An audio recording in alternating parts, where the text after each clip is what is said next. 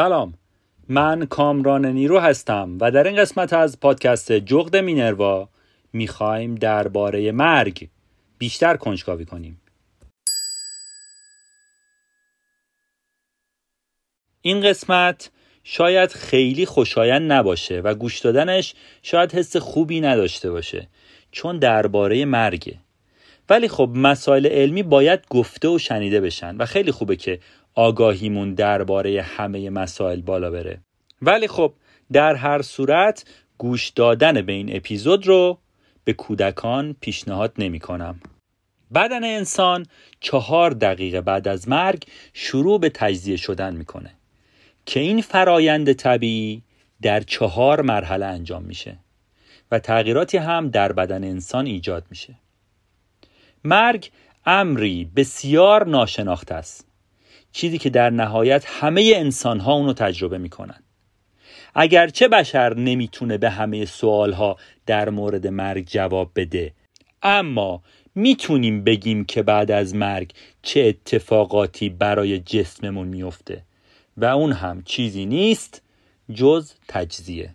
تجزیه بدن انسان یک فرایند طبیعیه که شامل تجزیه بافت ارگانیک بعد از مرگه با وجود اینکه تجزیه بدن انسان به عوامل مختلفی مانند آب و هوا، دما، رطوبت، میزان اکسیژن، علت مرگ و وضعیت بدن بستگی داره اما با این حال می‌تونیم بگیم که تجزیه بدن انسان بعد از مرگ در چهار مرحله صورت می‌گیره. بنا به گفته متخصصان و دانشمندان حوزه پزشکی قانونی تجزیه بدن انسان از حدود چهار دقیقه بعد از فوت شخص شروع میشه و در چهار مرحله هم انجام میشه. که این چهار مرحله شامل تجزیه داخلی باد کردن پوسیدگی و تجزیه اسکلت هست. ولی خب باید حتما یادتون باشه که این روند تا زمانی که بدن انسان فوت شده دچار اختلال نشه اتفاق میفته. 24 تا 72 ساعت بعد از مرگ اندامهای داخلی تجزیه میشن. سه تا پنج روز بعد از مرگ بدن فرد فوت شده شروع به باد کردن و نشت خون از دهان و بینی می‌کنه. هشت تا ده روز بعد از مرگ ناخونها و دندونا از بین میرن. یک ماه بعد از مرگ بدن شروع به آب شدن می‌کنه. مرحله اول تجزیه بدن انسان تجزیه داخلیه که بلافاصله بعد از مرگ شروع میشه. به محض اینکه گردش خون و تنفس متوقف میشن بدن راهی برای دریافت اکسیژن و از بین بردن زایاد نداره دیگه. دیوکسید کربن بیش از حد باعث اسیدی شدن محیط داخلی بدن و پارگی قشاهای سلولی میشه. و بعدش قشاها آنزیمای آزاد می‌کنن که باعث از بین رفتن سلولا میشن. سه تا 6 ساعت بعد از مرگ عضلات شروع به سفت شدن می‌کنن و حدود دوازده ساعت بعد از اون سفت شدگی به اوج خودش می‌رسه. تاولهای کوچک پر از مایعات در اندامهای داخلی و سطح پوست ظاهر میشن و این امر باعث پارگی لایه های بالایی پوست و شل شدنش میشه. و بعد از گذشت سه روز از مرگ فرد بدن شروع به برم کردن می‌کنه. مرحله دوم باد کردن. آنزیم های ترشح شده در مرحله اول منجر به تولید گاز در بدن شخص فوت شده میشن. گوگرد موجود در ترکیباتی که باکتری ها آزاد می‌کنن باعث تغییر رنگ پوست میشه و به دلیل وجود گاز در بدن شخص حجم بدن ممکنه به دو برابر برسه و علاوه بر این فعالیت حشرات هم در این مرحله آغاز میشه. میکروارگانیسم ها و باکتری ها باعث ایجاد بوهای بسیار ناخوشایندی میشن و این بو دیگران رو متوجه وجود شخص مرده در اطراف خودشون می‌کنه. مرحله سوم پوسیدگیه. این مرحله بعد از مرحله باد کردن ایجاد میشه.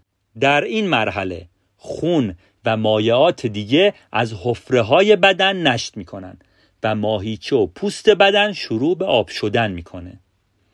بافت نرم بدن شامل مو، استخوان و قضروف ها شروع به تجزیه می‌کنن و تغذیه بدن توسط جلبک ها هم شروع میشه.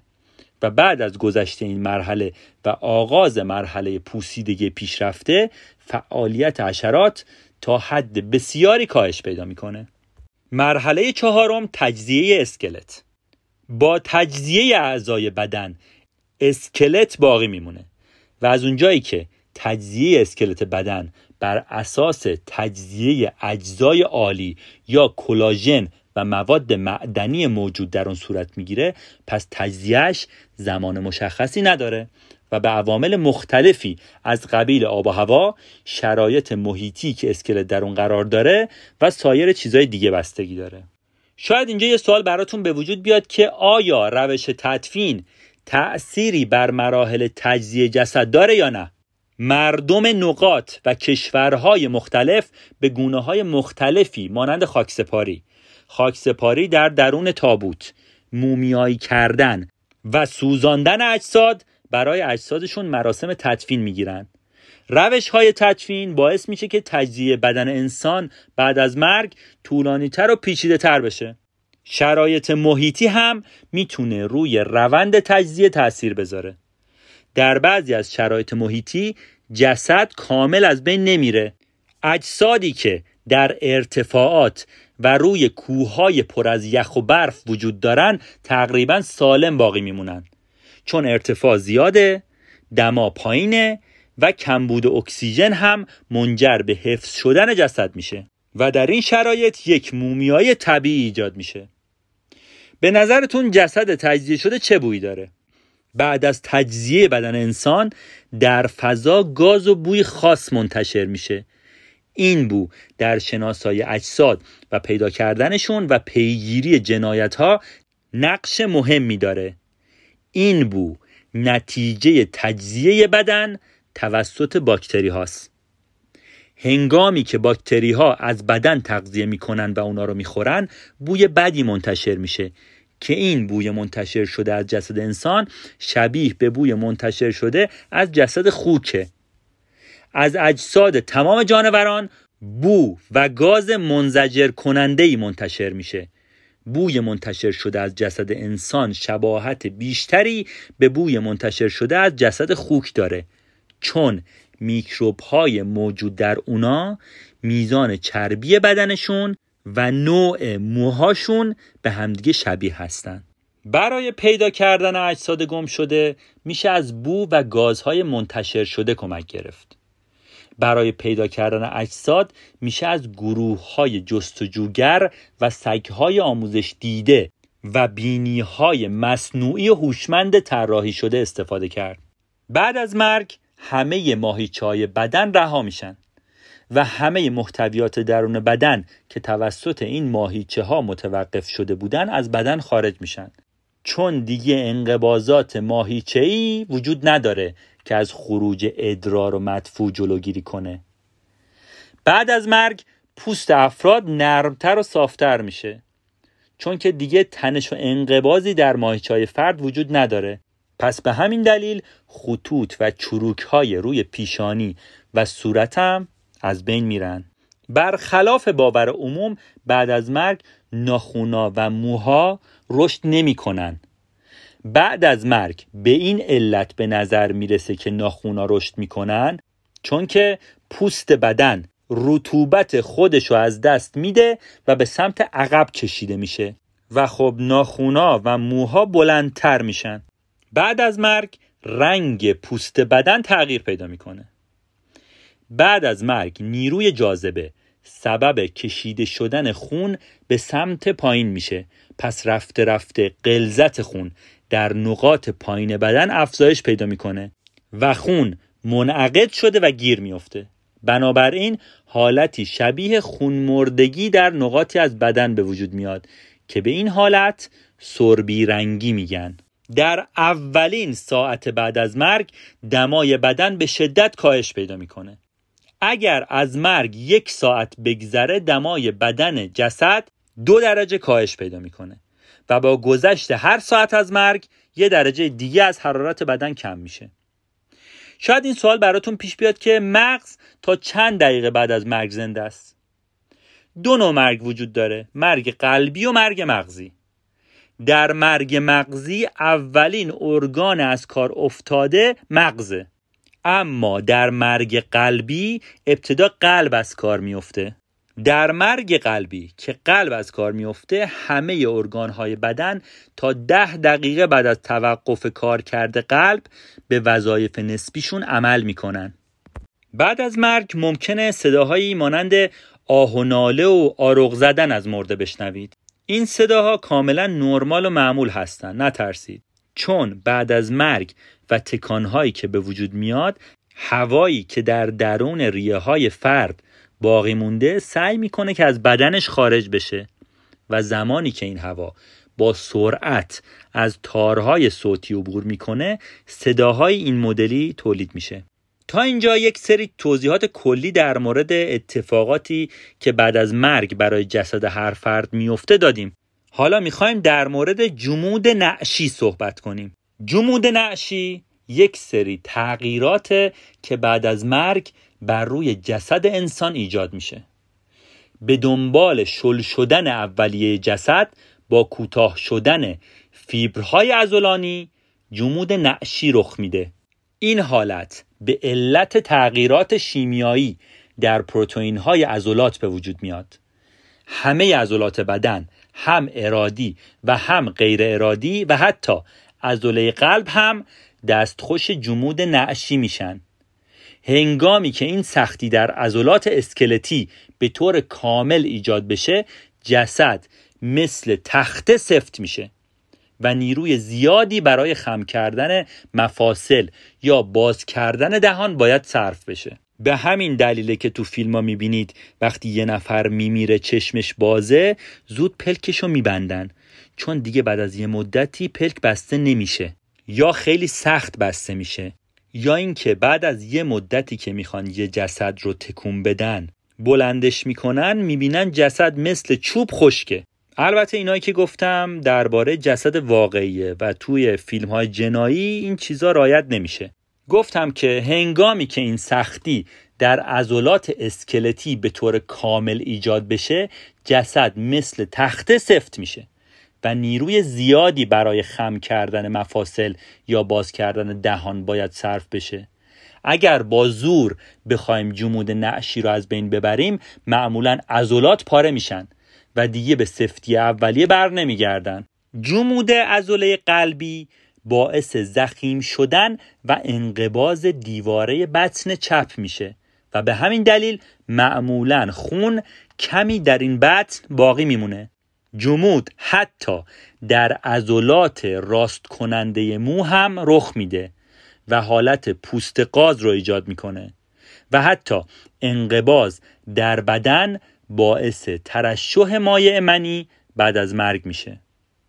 جمود در افرادی که در زمان فعالیت بدنی یا بلا فاصله بعد از اون و یا در زمان خستگی ناشی از فعالیت بدنی فوت می‌کنن زودتر ظاهر میشه. البته در افراد مسن ضعیف و بعضی از نوزادان ممکنه که به سختی مشاهده بشه و یا اصلا به وجود نیاد. زمان لازم برای ایجاد جمود نعشی خیلی متغیره. اما به طور معمول جمود حدود دو تا چهار ساعت بعد از مرگ ظاهر میشه. بعضی مواقع حتی سی دقیقه بعد از مرگ هم دیده شده. و گاهی ظهورش تا 6 ساعت یا بیشتر. به تأخیر میافته. طول این تأخیر بستگی به میزان ذخیره گلیکوژن در عضلات داره. جمود نعشی معمولا در عضلات کوچکتر مثل عضلات اطراف چشم و دهان عضلات فک و انگشت ها زودتر دیده میشه و بعدش به گردن اندام فوقانی و تنه و بعد هم به اندام تحتانی گسترش پیدا می‌کنه. در یک محیط معتدل جمود نعشی ابتدا بعد از یک تا چهار ساعت در صورت و بعد از چهار تا 6 ساعت در اندام ها مشاهده میشه. شدت جمود که خودشو با مقاومت در برابر خم کردن مفاصل نشون میده 6 تا 12 ساعت بعد از مرگ افزایش پیدا می‌کنه. و بعد این حالت تا زمان شروع فساد نعشی باقی میمونه. و بعد از گذشت 24 تا 50 ساعت شلی ثانویه ظاهر میشه. شل شدن مجدد عضلات که ناشی از روند فساد نعشیه شلی ثانویه نامیده میشه. این شلی ثانویه گسترش شبیه جموده یعنی عضلاتی که ابتدا جمود در ایجاد شده بود همون عضلاتی هستند که زودتر شل میشن. اسپاسم کاداوریک نوعی سفتی عضلانیه که بلا فاصله در لحظه مرگ رخ میده و تا ایجاد جمود نعشی حقیقی ادامه پیدا می‌کنه. اگرچه دلیلش نامعلومه اما معمولا به دنبال مرگ هایی که طی فعالیت و هیجان شدید رخ دادن دیده میشه و خستگی هم از علل مهم در ایجاد این حالته. این حالت بیشتر در جنگ ها دیده شده. مثلا در یک مورد سربازی در حالت نشسته رو زانو و در حالی که هدفی رو نشونه گرفته بود پیدا شد. در بعضی موارد هم که فرد به داخل رودخونه میفته و برای نجات خودش به علفهای اطراف چنگ میندازه هم این حالت دیده شده. حالا چطوری پزشکا دقیقا می‌دونن در زمان مرگ داشته به علفها چنگ مینداخته چون در زمان پیدا کردن جسدش سبزه ها و علف ها در مشتش دیده شدن. اسپاسم کاداوریک از نظر پزشکی قانونی مهمه چون نشون دهنده آخرین عملیه که متوفی در لحظه های آخر حیاتش داشته انجام می‌داده.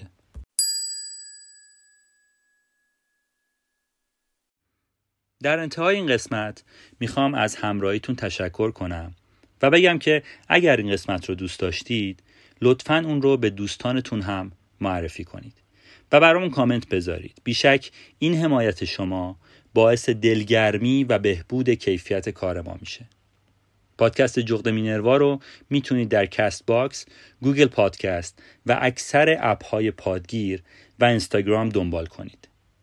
همه لینک ها رو هم می‌تونید در قسمت توضیحات ببینید. ممنون از همراهیتون.